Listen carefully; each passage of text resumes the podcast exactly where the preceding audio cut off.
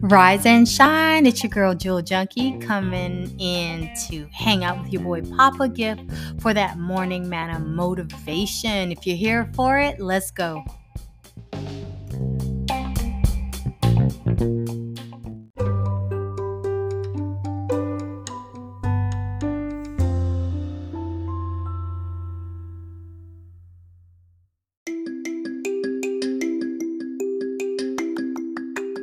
Thought for today is, is Motivated Monday. And if waking up to a new day and week at the same time doesn't get you motivated, then I don't know what will.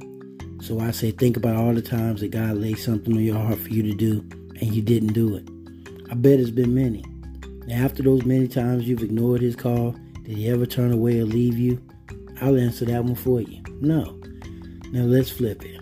How many times have you prayed to God for something and it didn't happen or when you wanted it to happen?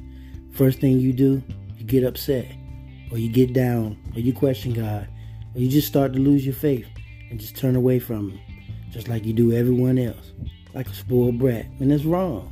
You have to understand that God knows what's best for you. His timing is not our timing. And a good parent knows their child, their strengths and their weaknesses, and knows when they're ready or not ready for something. I say all that to say this. If you've been praying for something and it hasn't happened, don't get mad. And don't blame God. Ask yourself, are you ready to handle everything that comes with it?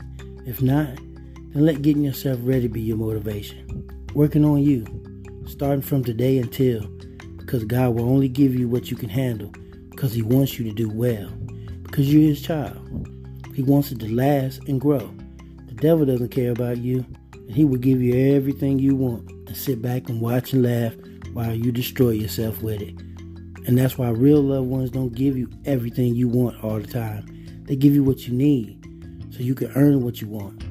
Because you appreciate it more and take care of it better. Because you worked and sacrificed for it. Think on that for a while. It'll make sense. Have a great day and week and let everything happen in God's time, not yours. And as usual, I hope these words are a blessing to someone today. Corey G.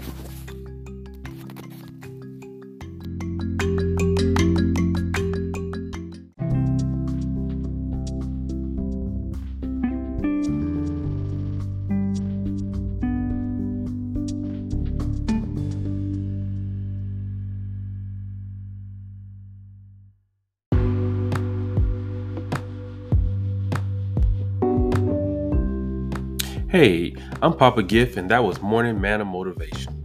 We hope you were lifted up and encouraged because we sure were. Now, go forth and do great things, but don't forget your coffee, crepes, leadership, and pancakes. Thank you for tuning in. Be safe out there and enjoy yourself, and we'll see you soon. Peace.